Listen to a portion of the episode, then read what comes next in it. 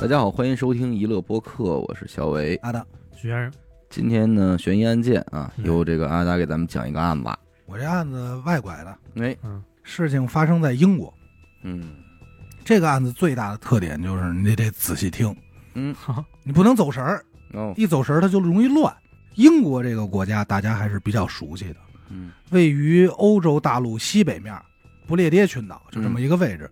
新闻电视老能看见，这国家有很多城市和地名也比较出名，嗯曼彻斯特、嗯伦敦耳熟能详。对，今儿发生这个地儿呢，可能很多人没听说过，所以呢，咱就简称为烙亭老挺，啊，烙亭，嘿咱就说这就代替一下啊。嗯嗯这个离市区呢，大概开车是三百公里，嗯一路往东就到了这么个位置嗯，。是在烙亭呢，有一对儿许氏父子哦，啊，这爸爸呢叫许大茂，那别说儿了，子就叫许小茂。别说了，不应该叫徐小达吗？啊许嘿小茂，哎，你这个，我这说这么比喻，确实英国有姓许怎的么有嘛。父子一块儿排大小呢？呃，Mr. 旭嘛，有哎有，行那徐小茂、许大茂，嗯平时主要是靠海打鱼为生嗯啊，这这靠海嘛，出海打鱼哎。家里是有渔船的，嗯啊，拖网式渔船，哦，就后头兜一大网，往前走，一网兜一兜，嗯看有多少鱼，啊哎，开着船一网打尽这种。一九九六年七月二十八号，嗯这天是个礼拜天，哎爷儿俩就说走吧，今儿接着捕鱼去呗，嗯就开着这个名为马尔科里号。嗯这艘渔船爱船就出落挺捕鱼，到这儿撒开网，哗，也不知道这天怎么了，可能是天气原因，还是说这俩人出门没看黄历，嗯在海上干了十多个小时，一无所获。哟，这时候这许大茂就有点不高兴了，嗯，不行，今儿我高低啊，必须得把这鱼给打上来，是要不然白干呀，嗯白就有跑一趟嘛。哎，就有点较上劲这意思了。嗯就跟这儿子说说，你知道前头有一块海域吗？一般都称之为神秘海域。嗯哎这块儿按当地人说法啊，一般没人去，主要是因为浪特别大，危险，哎，危险，所以一般渔民不往这儿来。同样呢，正因为渔民少，所以这儿的鱼特别多，嗯哎，打鱼的人少嘛，你高风险也代表着高回报。这爷儿俩杀红眼说走吧，就开着大概有个十公里左右就到倒了也这，不远，哎，不远不远，开始撒网作业啊了。过一会儿这网一沉，爷儿俩说行了，差不多了，嗯收来网货来吧，货了，来货了。哎，这网上你看许梦图都清楚啊，嗯一收网，高兴，嗯，说你看今儿咱俩来这儿来对了。这时候，这个徐小猫就说了一句：“说爸，哎，你看哎， 哎呀，还有伦理感的事儿呢，我应该说 呀。嘿”这个时候，许大猫说了一句：“说儿子，你看那是什么？我要看你接不接。嗯说说爸，说你看那是什么呀啊？”这时候，这个他爸这大帽就说：“什么什么呀？”他就看这一个网中一堆活蹦乱跳鱼当中啊，嗯露着一只穿着皮鞋的脚。哟哎，啊，这该该也该出事儿了。嗯起初爷儿俩呢，以为就是一双鞋，等走近了，把这鱼扒开，一囫囵个儿的尸体，你看，男性尸体，看上去呢应该是个中年男子，嗯上身穿着蓝白格的衬衫，嗯，下身穿着一条条绒的裤子，嗯，脚上是一双棕色的皮鞋，黑色的袜子，嗯手上还戴一块劳力士手表，这个右手的手背上嗯，还有一块纹身，纹的是什么不知道，反正就挺奇怪一图案。哎啊，一巴掌大。那别废话，就赶快报警呗。经过法医的检查，嗯，这名男子在水里泡的时间不长那是，啊，应该不到一周。这髋关节右边，嗯也就是咱所谓的右胯骨这儿，嗯有一些轻微的淤青，嗯，嗯，后脑勺呢有一道明显的裂痕哦，哦，啊，有伤痕。不过这些呢也都不是死因，真正的致死原因还是溺死的，淹死，哦哎，淹死的。所以警方的初步判断啊，死者应该是出海失足落水导致的这么个悲剧。身上这伤痕呢，应该是许氏父子俩打捞时候刮的，哦嗯哎，拿这网兜，而且你想往甲板一踩，它有可能导致的。这件事儿基本上也就是海上事故、嗯意外这么给结案了。嗯，这里还有一个至关重要的问题，就这哥们儿到底是谁？就问这爷儿俩，这爷儿俩说我我们不知道，那就只能从死者的遗物来找寻一些线索。嗯这条绒裤子、格子衫、鞋子、袜子、纹身，这都不好判断呀，你怎么办呀？没辙，最终呢就是先收队回去了。等警察回队以后呢，说查查最近有没有失踪人口吧，嗯，或者对家属有没有报案的，查了半天都没有相匹配的。再次尸检的时候，警察就发现这死者呀左手手腕上有长期佩戴东西的痕迹。嗯哎，这就很纳闷儿，说这个会佩戴什么呢？就说那咱只能再问问第一现场发现人许氏父子呗。嗯就到那儿就说，哎，你们捞上来的时候有没有看见别的呀？嗯，这爷儿俩互相看了一眼，说，嗯，没没有啊，不知道没有啊，不都不是鱼知道吗？啊对，嗯就就是这个。嗯警察说你再好好想想，嗯，然后就一直盯着这个许大茂嗯。这时候许大茂一拍脑门儿说，嗨嗨，我想起来了，嗯他手上有块劳力士， 啊，还真给撸 了，哎。哎，说我我是觉得说挺贵重的，我就说摘下来先帮他揣着，是我给忘了。好热心肠，热心肠人家热心肠，说，我听说不是法律说有这么一条吗？嗯说捡着东西有这个酬劳百分之十。哎，我说别麻烦政府了，我就帮您自己把这事儿给办了。嗯，您说人身上这这堆东西，我拿人衣服裤子不合适吧？对，死者为大，对对，高低不能让人光着。嗯警察这个气啊，说别他妈废话了，拿来呗。嗯很快这表是到手了，可是表回来以后，依然是无从下手，嗯，人家不解决问题。嗯回去呢，就在单位翻着自己的卷宗，就是愁。紧接着来一同事叫三儿，嗯，他就跟人闲聊，说：“哎，三儿，你们组最近怎么样啊？”三儿说：“我们组最近不错，上周刚破俩案子，上级刚表扬我们。说嗯你们呢？”这哥们儿说：“说我这不怎么样，说等着挨批吧。这不是前两天捞上那尸体吗？嗯一名死尸无从下手，根本不知道死者身份是谁啊。嗯，今儿刚弄回块表来，这有什么用啊？好巧不巧，这三儿啊，是一表迷，哦，就玩他表的哎，玩表，他对表很有研究。说什么表啊？说你给我看看。这一看说，嚯，有钱，劳力士。然后就说了一句话，说这劳力士要是真的呀，这机器盖后头有串数字，嗯是这产品编号，这个编号对应着这个表，而且是唯一的。说你嗯到能按图索骥能找着，能找着，你到门店一查就能查出说买这块表的是谁。那简单了，哎，很快警方就找了一个劳力士门店，嗯说您帮我查查吧，看看这表谁的。这人家呢也很配合，很快就查出来了，告诉警方说买表这男的呀叫老罗哦，啊，应该是死者身份，有名儿就好查了呀。经过调查发现，老罗家住承德哦，啊，就是哦，离老家不不远远不不远远不远不远。嗯但他呢不是本地人，嗯，也他满族嘛，不是吧？哪有 满族的？爱不是新觉罗嘛不，是那个啊，不是那个，不是承承德满族自治，不是那手机那个啊，说那个那个 说也是这边租房住啊的，他不是本地人，很快就联系到他房东了。房东说：“老罗，其实我也不熟，嗯我也就是租房给他，而且我这房啊还不是他从我这儿租的，嗯，是一个叫大伟的人哦帮忙从我这儿租的。”那警方然后就赶快问说：“那大伟这个人您有联系吗？”嗯他说大伟我有联系，说之前所有的手续都是他帮着老罗弄的，哦，哎，所以我有他联系方式。很快说说那您给我一电话吧，那边说幺三七零幺零八吧啊吧吧嗨吧，哎就啊 给了，挺像哈，哎，挺像挺像，咱就说那个意思嘛。九八三零，有商务合作的可以联系啊， 就是有商务合 作的，这时候让他妈你插了一口，仅限商务合作啊，找娱乐播客的商务那合作。再重新说一遍，呃，大幺伟，三七零幺零八九八三零哎啊，呀，好，我都没想到这块能加加他妈一商务广告。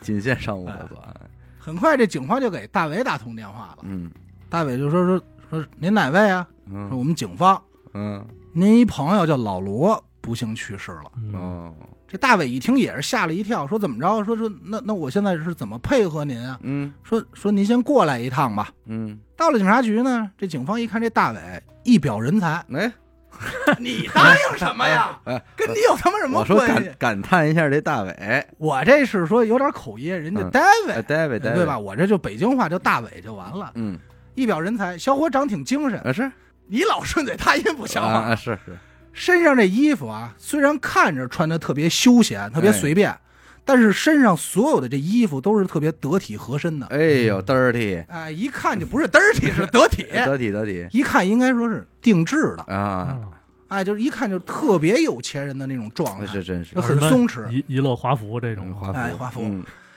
整个人呢接触起来还特别随和，随和，非常配合警方，能说，哎，人家没有能说的啊事儿，人家也是开诚布公，就说说我跟这老罗呀，我们多少年前都是好哥们儿，嗯处了多少年的朋友了，但是最近这几个月呢，确实没见着了。曾经还一块儿做过买卖，哦，他最穷那会儿是我借的钱给哎他创的业。你瞧瞧，跟您实话实说啊，嗯，这老罗实际不是英国人，哎，他是加拿大人。他不是承德人 吗？哎， 那加拿大啊，加拿大承德那边说，您看他手上那纹身了吗？嗯，您看不懂吧？那是枫叶，哦，他妈枫叶有什么看不懂的？他嗯因为他泡的呀啊，加上那他一片了。我服了。他说那个哎，枫呢？他说嗯他那纹的是枫叶，枫叶。叶，啊他小时候出生在加拿大，所以他一直很怀念自己这故乡。嗯接着警方就问说说那那你了解他们家什么背景出身吗？你嗯，了不了解呀？大伟说这我就不太熟了，但是我知道是什么呀？他岁数不小了，一直单身，嗯，父母早就没了，唯一跟他有血缘关系的就剩一哥哥了。啊，胳膊哎，哥哥啊，胳膊，不是鸽子， 不是唯一跟他有血缘关系的是一胳膊， 那他妈确实是承德那边的，还有赛鸽的事儿呢。好家哥伙，哥哥，哥，哥哥。哎啊，不过呢，据我所知，这哥俩关系不怎么好，嗯，平时来往的特别少。哎，但是我建议你们警方啊，把他哥哥找来确认一下尸体，那是，然后签个单子领走。嗯警方一听大伟说的也是条条是道，嗯整个人状态、言谈举止也不像是假话，嗯，就尝试着联系一下老罗的哥哥。很快，这哥哥也到场了，罗哥，哎，签字儿，准备把尸体领走，确认嗯一下确实是自己弟弟。同时，警方这边也准备结案。当时警方在写结案报告的时候啊，就发现很多问题。当时找大伟问话嘛，嗯，其实问的不是很清楚，比如说你俩最后一次见面是什么时候，嗯具体时间，嗯还有就是你俩哪年认识的，就是诸如此类的这些细枝末节的问题，嗯没问清楚就想说再联系一下大伟核对一下。嗯，这回又给大伟打电话，不过人家这回没接，哎，倒不是说别的原因啊，可能真的是说没在家，没听见。嗯不过好在呢，大伟当时走的时候给警方留了一个家庭地址，警察说那咱就根据地址登门拜访一下呗，这就出发了。大伟呢也住在河北这边时候一村儿里，嗯，警察根据这个地址到了这儿一看，说这村儿太小了，一共就四户人家，嚯，这四户人家呢还都没写门牌号，嘿，所以不知道说具体哪家是大伟家的，因为当时地址写的时候，大伟只说了自己住这房子叫伦敦农舍，嗯啊，河北这边有一伦敦农舍，而且这几个房子也没挂着牌子，那警察说就四户，咱就随便问呗，对，嗯人少嘛，就走一最近的，梆梆梆一敲门，里头出来一老头儿，啊，英国人很绅士，嗯，人说干树梅啊，哎，啊哎呀，我说你们找谁啊呀、老伦敦哎老腔老伦敦腔，老伦敦老腔。警察说我们想找一下那个伦敦农舍嗯，啊，前面右转就是，啊啊，就给指了个道儿。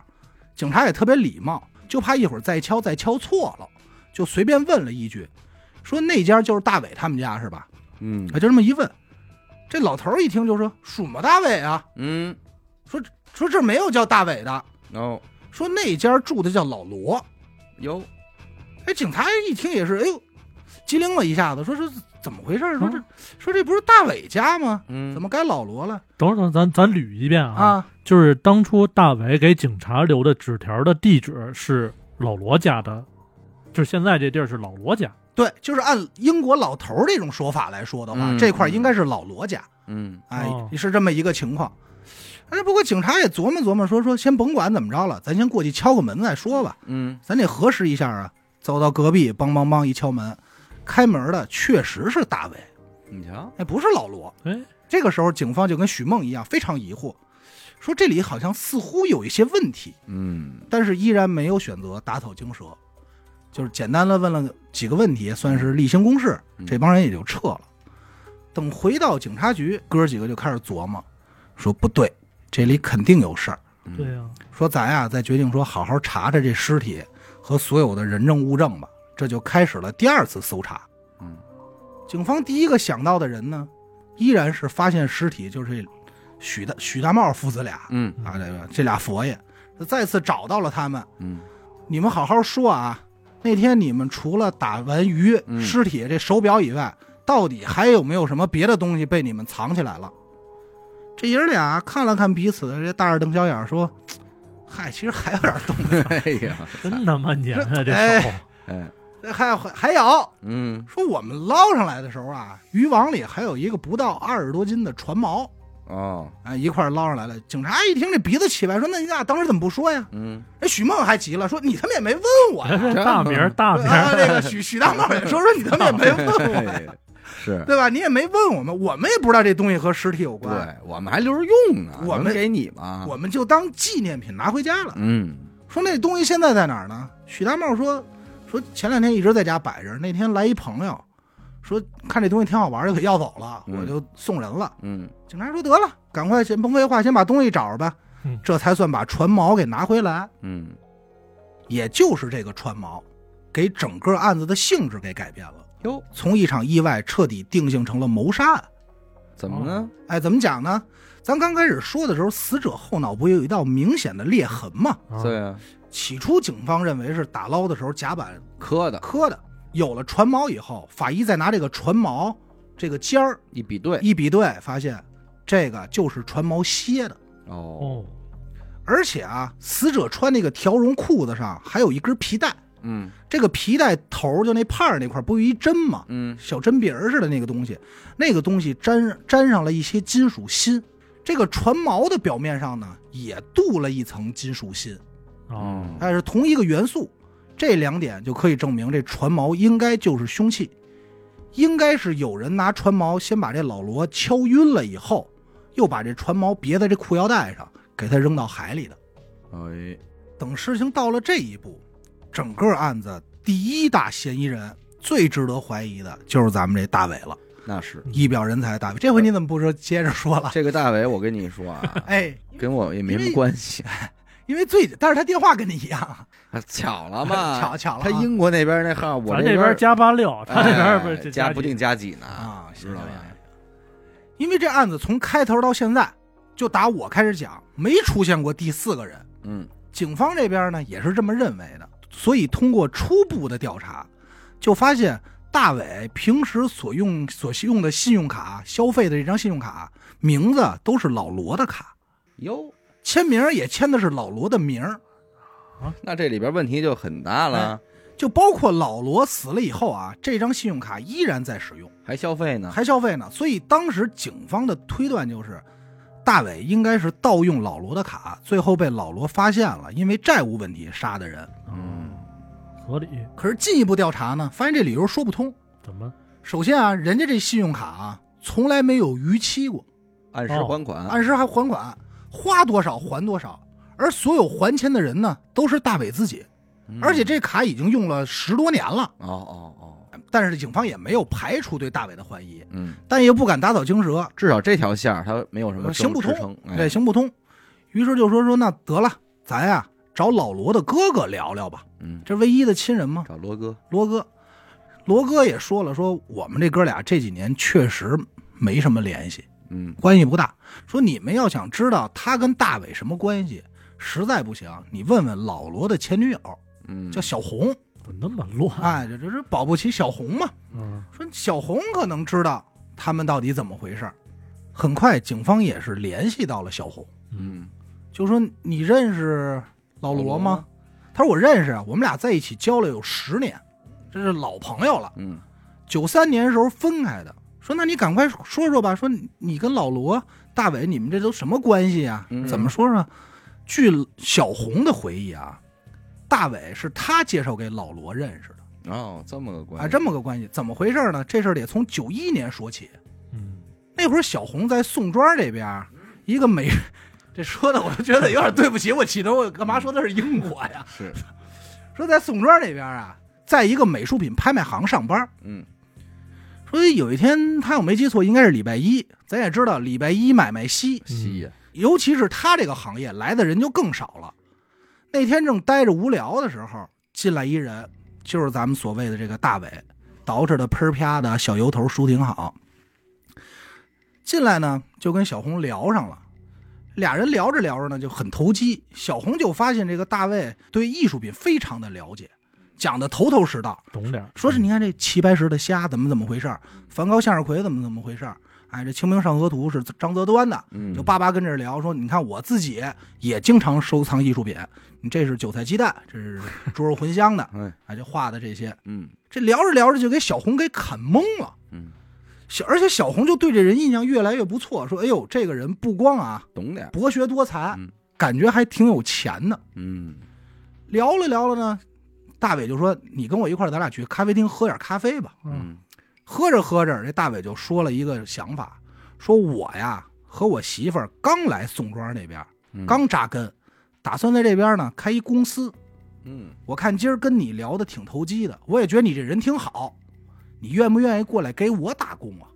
嘿，就抛出这橄榄枝了。嗯第一时间呢，小红其实是想答应的，嗯因为说了一下薪资待遇，觉得不错，可是也说出了自己的难处，说我有一男朋友，嗯，老男友了，叫老罗，嗯，他主要呢是维修家电这一块儿的，哎呦，艺术这一块艺，艺术艺术这没有他妈什么，还他妈艺术艺，术造诣颇深，啊，也维修家电这块儿呢，他也不是英国人，加拿大人，说想着以后呢挣点钱回加拿大。我们两口子呢，都为了这个目标啊，一起攒钱努力呢。嗯说我谢谢您看得上我，可是您让我给您打工，我感觉我可能干不了太久。嗯哦，这话说完呢，小红也自己也知道和这这么好的一个工作无缘了。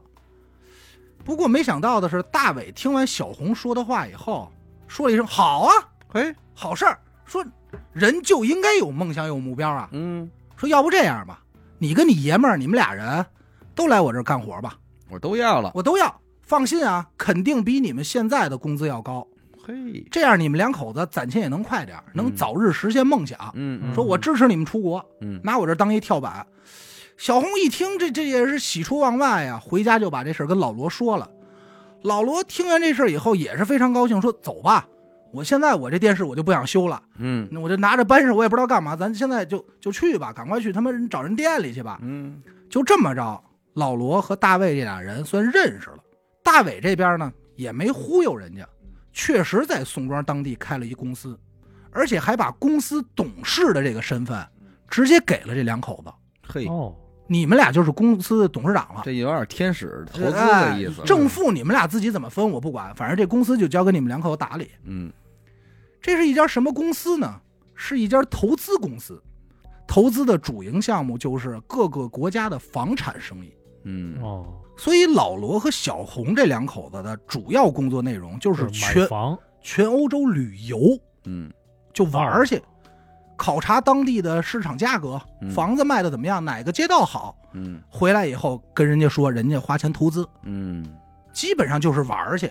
你想这工作谁不喜欢呀、对吧？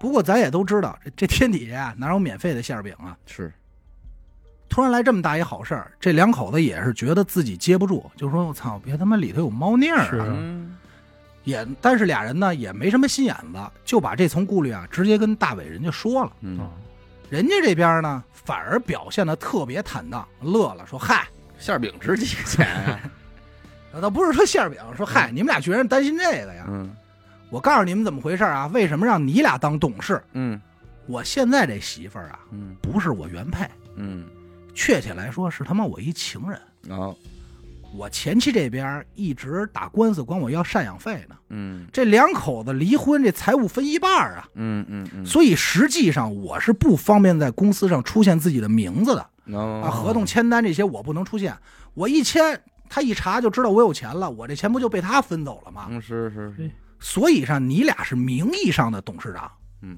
哎，就这么着。这两口子说那行，那我们给你干，就干挺好。转眼到了一九九二年十二月二十五号，这天是圣诞节，嗯这仨人聚一块儿说：“咱过个节吧。”嗯一块儿在家里吃喝，酒过三巡，菜过五味。大伟就说了：“我给你们两口子准备了个小礼物。哦”随手就从这后腰这儿掏出一信封来。这老罗拆开以后一看，是两张飞往加拿大的机票。嘿，正中下怀，说：“我知道你们俩不是一直有一个理想愿望是去加拿大定居吗？嗯你俩在我这工作一年了，两口子应该攒下不少钱。”嗯应该是够你们那边移民开始新的生活了。咱们呢，关系处的也不错。我这个人就是说好交朋友，嗯好人做到底，送佛送到西，这是哥们儿送你们俩最后通往理想国的生生活门票，哎，嗯出发吧！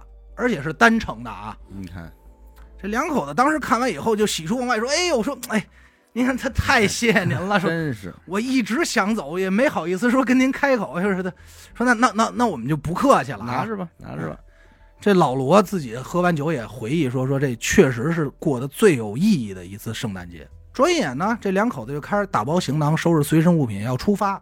可是出发前还得跟大伟这边有一个交接，那是，因为毕竟公司现在挂着你俩的名儿呢呀，对，是所以就把老罗的什么姓名。然后公章，嗯然后出生证就等等支票本儿那些公司的东西就留下来了，说这样方便我以后这边公司运转。反正你们到那边有新的身份用不上了嘛。嗯，很快，这两口子就来到了自己的理想国。可是有句话怎么说的呀？说梦想很丰满，现实很骨感。嗯，这两口子到那边以后呢，虽然谈不上说语言不通，嗯，但是也属于两眼一抹黑，什么工作都没找着，嗯，因为也不会干嘛。到那边发现修家电人家也不需要，嗯，天天就在那儿耗着。很快这积蓄就耗干净了。哦时间长了以后，这小红就有点不乐意了。嗯，就说说这根本不是想要的理想生活、啊是啊你说咱俩大老远从英国跑这儿跑这儿要饭，糗着来说不像话 呀。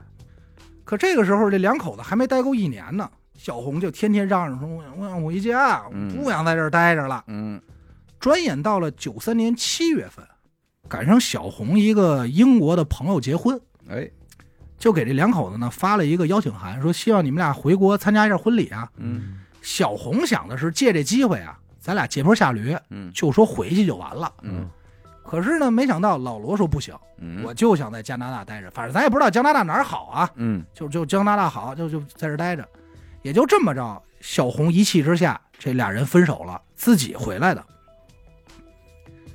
这小红回来参加婚礼这天呢，正好在婚礼现场碰见了大卫，嘿，因为这个朋友啊是他们都认识的。嗯，但是大伟看见小红回来以后就惊了，说：“哎，哎，你你你怎么回来了？嗯，说你你俩不是应该在加拿大呢吗？”嗯，这小红一肚子委屈啊，就一五一十就说怎么怎么回事儿，我在那儿都受了苦了，嗯，说没有在您手底下干活快，您还学不学好人啊？嗯，这说，这大伟一听就说说你俩分手了，说别介呀，嗯，说两口子吵架别动手，别动手，对吧？嗯床头吵架床尾和，干嘛弄什么兴师动众的呀？说回去吧，反正就是想尽办法，一个劲儿的劝，在，他面前说老罗怎么怎么好。嗯，但是小红这边呢，也是张飞吃秤砣，就铁了心了，说不回头。嗯，反正参加完婚礼之后没几天，大伟和他的妻儿老小这一家子啊，嗯，就消失了，有，搬走了，只给小红留下了一个联系方式。这里怎么听着还是有猫腻？对呀，哎，就是反正小红就说也不知道怎么着，再找再去他们家，这些人没有了。之后几年呢，小红和大伟也断断续续联系过几次，但是呢都很少。最近的一次联系就是九六年的十月份，联系原因呢是因为小红听说老罗从加拿大回来了，嗯，就是说想问问大伟，虽然俩人分手了，但多少有点感情啊。是嗯，想知道这几年过得怎么样，就给大伟打一电话。当小红跟警方正讲到这儿的时候，警方这边审讯员耳朵就立起来了，脑袋也崩了根弦儿，就插了句嘴，就问他说：“哎，那大伟怎么跟你说的呀？说老罗这去向？”小红说：“大伟跟我说，六月份他跟老罗见了一面，嗯，后来老罗就去法国了呀。”嗯，听完这话，警察这边就点头，就更加怀疑了大伟在警方这边的一个怀疑。嗯，为什么呢？因为老罗是在三个月前就死了，对，七月份死的嘛。大伟是第一时间知道老罗死讯的人，但是他没跟小红说实话，嗯，就，这个谎他为什么要撒，哦，嗯，就很奇怪。对。与此同时，警方那边还查到了大伟自己有一艘游艇，这个游艇呢平时就停在烙亭，嗯，哦，哎，就离他这出事海滩不远，就在烙亭。不光如此，还在游艇上采集到了老罗的指纹，和一张购物清单。这购物清单里就有咱们说的这作为凶器的船锚，你瞧，而且警方还从那个许氏负责人呢拿那块劳力士上嗯，发现什么呀？发现这个表走针儿停的日期是七月二十二日，嗯，这个表劳力士是要上发条的呀，上弦，上弦，你这不上弦他就不走。这个上一次弦最多啊能坚持四十个小时，嗯往前推算，也就是老罗遇害的时间，大概是七月二十号。嗯，当时对大伟的这艘游艇检查发现，七月二十号当天，这个游艇上自带的 GPS 功能被人为给关闭了。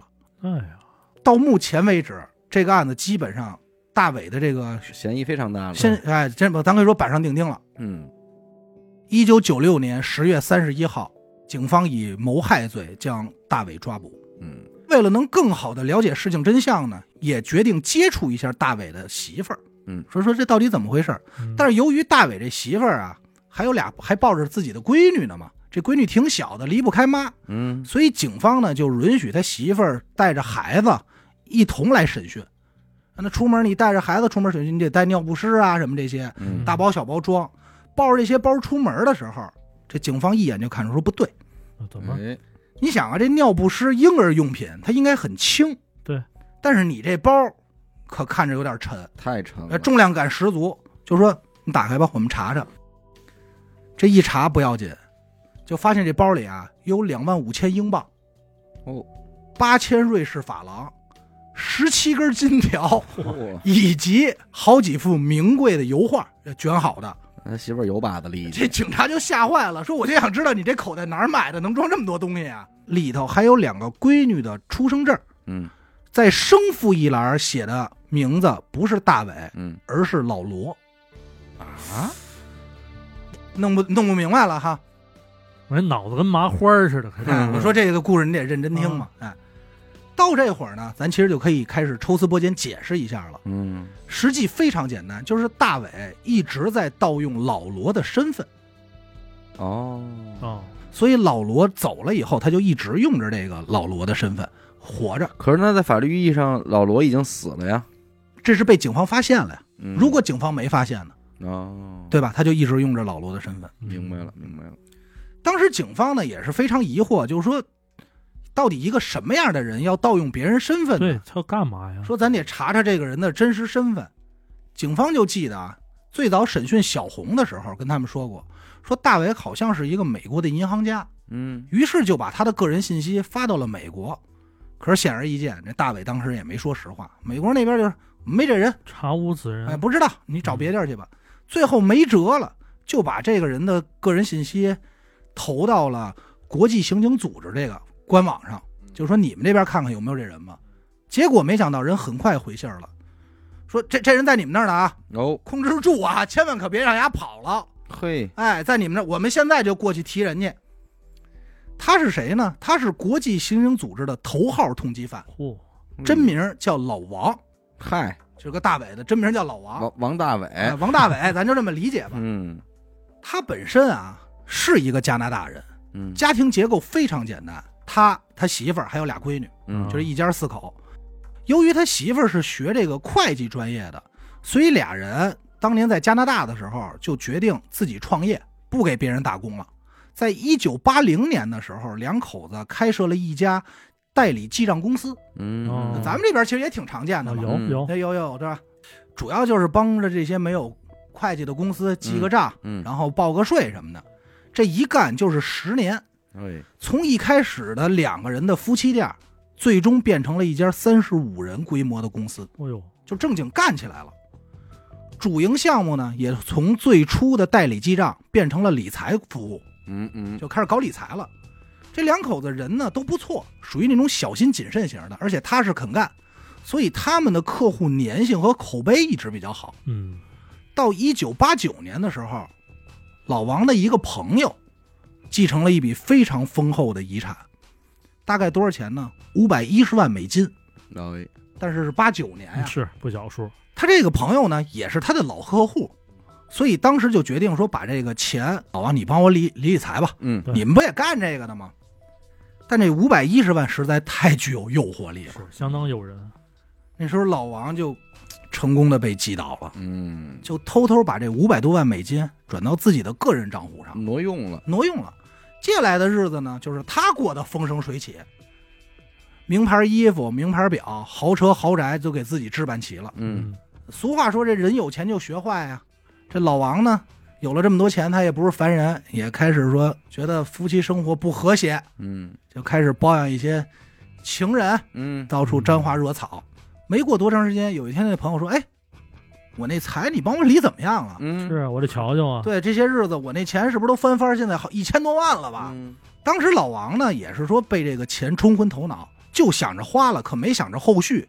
突然被人一问，就支支吾吾说：“啊，这那个挺好的没有，说说说赔了。啊啊，哦赔了他编不出来别的理由，他说他赔了。嗯他说赔多少啊？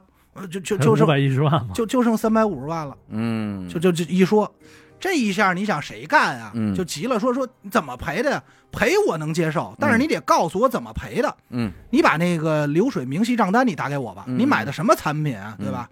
福不双至，祸不单行。嗯，与此同时，他媳妇儿还发现他搞外遇了，你瞧这边就要闹着跟他办这离婚手续，这边找他要钱，这边又找他要钱。这时候老王心里就想说：以旧以旧吧，你就吧，事情发展这步我他妈不管了，婚我也要离，钱我也得要，嗯就开始一点点把手底下所有的理财这些资金，慢慢的偷摸的就转移到国外了。然哦后就不光是这一个人了，就不光是这一个人了，就是一心一横，就我全他妈拿走。嗯嗯等到他媳妇儿这边跟他打官司的时候呢，人家已经申请个人破产了，嗯说要钱没有，要命一条，你看着办吧。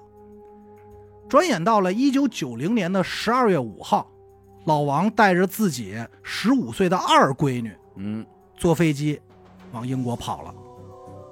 但是人家这出戏呢演的比较好，嗯要是自己一人出去啊，很有可能怀疑跑路。他说：“你看我这带着闺女呢，嗯不至于怀疑我吧？而且为了细做全套，在出去之前还给自己家人朋友订了一一桌那豪华的圣诞晚宴，嗯啊，说到时候咱们一块儿来吃啊。结果人家跑了。到了英国以后，从此改名叫大伟。大伟了，哎，他一共转走了多少钱呢？大概当年是一千多万美金。嚯，嗯，现在现在来说，反正当年应该上亿了吧？上嗯亿了，上亿按人民币来说上亿了。这儿也就接上了小红刚认识他那会儿，说嗯要在宋庄开公司，那会儿还刚跑过去哎，，刚跑过去嗯跟小红说要那边开公司。加拿大警方那边呢也是不死心，在一九九三年四月二号这天，在加拿大本地对老王进行了缺席审判，嘿，就是你人在不在的，反正这事儿我他妈现在给这你丫就判是了，判你了，对，就我先把罪给你定了，就被指控了七七项盗窃罪，嗯两项诈骗和九项洗钱，嗯反正就这样，把这些资料全都发给了国际刑警组织，啊，嗯成为开始了通缉，哎头号通缉犯嗯。这也就解释了为什么大伟一直要老罗的这个身份，嗯，因为毕竟大伟这个身份虚构的嘛，他需要一个合法哦身份能在英国扎根活下去。对。而与此同时呢，大伟这边呢碰巧认识了一个一心向往加拿大的老罗。你瞧，你说咱俩这一身份一换多好，天助我也呀！嗯他说：“你不想去吗？”哎，我也想留，那咱俩这儿一换就挺好。就是一心说我对你怎么怎么好，又给人家买机票，就巴不得你赶快走吧。嗯可是没成想，在加拿大混了三年，混不下去了。老罗这灰头土脸又回到英国，一见面说：“你一回来我就得露馅儿啊！”对，你必须死。这一坐不住，一咬牙给杀了。嗯一九九八年六月二十二号，老罗谋害案刚开始审理的时候，其实这时候审理还是比较被动的。虽然警方有很多证据啊，但都属于间接证据，比如说船上的指纹，还有你这表上的时间、嗯发票、船锚，可是没有一项证据能证明大伟当时在场，所以你没法判。他就咬定了说说我没在啊，说万一有人开我船走了，不是我杀的呀，说是栽赃给我。但是这事儿最后怎么实的锤呢？就是从他那个拎着那布口袋好几十万欧的那个媳妇儿那儿破的案。经调查啊，他这所谓的媳妇儿，实际上是他当年带走的那十五岁的闺女，哦，扮演的不是扮演的，还生俩孩子呢。啊，嗯，我刚才就在想嘛，他这闺女哪儿去了？哎呦，咱可一直没提这闺女，只提过他媳妇儿。所以那俩孩子又得管他叫老爷，啊，有又点管得管他叫爸，爸，哎，这是当时给带回来，然后咱就后续俩人怎么弄的，咱就不知道啊。够狠，反正弄出俩闺女来，这是祖孙三代嘛。嗯他这闺女怎么想的呢？咱也不知道，但是最终决定就是把自己亲生父亲给出卖了。嗯可能是平时活得也没那么高兴啊。嗯，啊有可能受点虐待我的，嗯，这闺女人家也说了，说亲眼看见七月二十号，老罗和自己这父亲大伟俩人开着游艇出来出去的，晚上十点，大伟自己开着游艇回来 的，你看少一人，这一下给实锤了。够明白哎，的，有证人你就别辩解了呗。开庭的时候，这自己闺女在这个法庭上这滔滔不绝讲，嗯，大伟还给人眨巴眼儿呢，说你再好好想想啊，哎哎，说宝贝儿你你想 想，闺女媳妇儿你好好想想怎么回事儿。 什么是这乱叫呃，他也不知道叫什么了，啊？叫规规范儿，反正他闺女就就就是他，就是他，嗯就是他弄走的。嗯，最终，大卫这个谋杀罪成立，被嗯判的终身监禁。嘿，二零零五年，加拿大引渡回国，嗯，在那边继续服刑，因为嗯那这边的刑完事儿了，那边还没判你呢，嗯判完，你还得接着服刑呢，嗯反正到今天还没出来呢，但是反正没有死罪了，哎那就不知道了。嗯，那边剩下应该是没有死罪啊，这大哥应该此时此刻在牢里也想不到，在遥远的东方，中国北京的一个屋里，嗯有仨人顶着沙尘在录他的事 儿，嗯讲讲落挺的事儿。嗯把他给放落听了，挺有意思。但是这个案子为什么我觉得特别神奇呢？嗯就是首先他的人物关系啊是、嗯是比较复杂的，盗用身份这么一个事儿，嗯它神奇在哪儿呢？就是如果当年警察走访那个村儿里那四座房子，要没有敲错门，嗯，这案子就无解了。还真是。这就老头儿要不说这房是老罗的，嗯，对对吧？他有那会儿没有身份这一层的事儿，当时警察就不会怀疑，因为当时就是要奔结案去的嘛，对，找到核实，嗯，对吧？这事就解了。真是。而且还有一个巧，就是这许氏父子这俩人要不去那儿捞鱼，嗯，这事儿我估计且东窗事发不了呢。你再过几年再查，可能就都查不着了什。么都没有了。对，所以这案子在我看来是一个挺寸的案子。对，机缘巧合破了一个这国际刑警这边的头号通缉犯。其实我要不拿那块表，保不齐那表都不带查的。啊是，嗯你看，还真对是，你要不拿了，可得可也就不查了。你说这个捞尸体这个，我还想起咱们那个一个灵异投稿没用，啊，就是也是就是他们打捞的时候，好像是捞上了一个尸体，然后就搁在甲板上，赶紧回去叫人救人什么的，但是没救过来，最后也就是没了嘛。就捞上来的时候已经其实已经经就没了，啊，但是呢，这个尸体不搁在甲板上吗？这尸体这不就会给这甲板这儿弄一个印儿，对，一个人躺着的这个印要儿，湿的嘛。对啊，这个印儿就下不去了，哟，哎，就是甭管就什甭么，管干的、呃，湿干的干的什么，这儿老有一人印儿，它是干的，但是你也能看出来这是一样。这儿一人印儿，它是不是有看点着跟什么油印儿似的，啊那么一种，怎么弄都不行，洗涤灵洗、洗衣粉洗，怎么都刷不干净。啊，只要是这甲板一干，这儿还是一人印儿。后来也是，就是咱们说请人做法什么的，啊第二天这印儿就没了，哦，真没了啊，。就真没了。我操这一投稿很短啊，所以也没用在咱们那个灵异里边，但是这跟你这挺像，嗯，不知道那边那二茂是吧？有没有二茂父子有没有有遭遇吗？那边哦 没有，我们铺着塑料布呢。 哎，还是你们专业啊， 你们会 弄啊？怕说这船上弄得腥气，哎，细致，是要不你们怎么佛人表拿人毛呢？ 爱干净，爱干净，都得藏着。嗯，可以。那咱们这期就跟大家聊这么多，好吧？感谢您收听娱乐播客，我们的节目呢会在每周一和周四的零点进行更新。如果您想加入我们的微信听众群，又或者是寻求商务合作的话，那么请您关注我们啊的微信公众号“娱乐播客”。我是小伟，阿达，徐先生，我们下期再见。拜拜。